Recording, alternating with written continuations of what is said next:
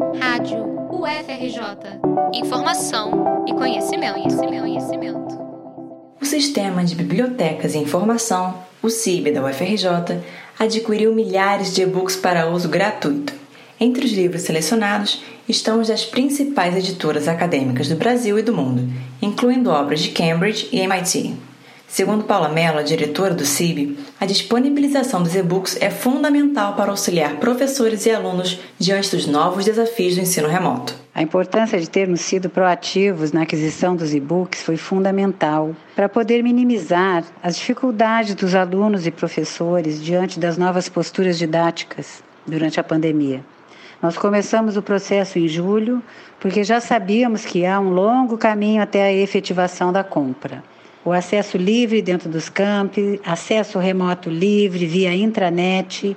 Os livros eletrônicos são de fácil leitura, podem ser baixados em celulares, tablets, computadores. Os livros foram adquiridos por compra, através do modelo de acesso perpétuo, ou seja, os e-books passaram a ser patrimônios da UFRJ, com acesso gratuito, 24 horas por dia, de qualquer lugar.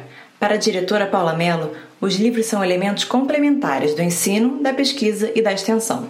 Por isso, após consulta à comunidade acadêmica, os e-books adquiridos foram selecionados de acordo com os temas. Bem, nós tínhamos poucos recursos, então seguimos o critério da relevância e da pertinência. Consultamos a comunidade por meio das nossas 44 bibliotecas elencando, em primeiro lugar, o que fosse em língua portuguesa e que estivesse em bibliografias básicas dos cursos de graduação. Em seguida, os e-books em inglês, seguindo os mesmos critérios das bibliografias básicas e complementares. Ao todo, estão disponíveis cerca de 390 mil e-books para livre acesso de estudantes e professores. É importante ressaltar que a UFRJ aposta na disponibilização dos livros eletrônicos desde 2007 e foi a pioneira na assinatura de e-books.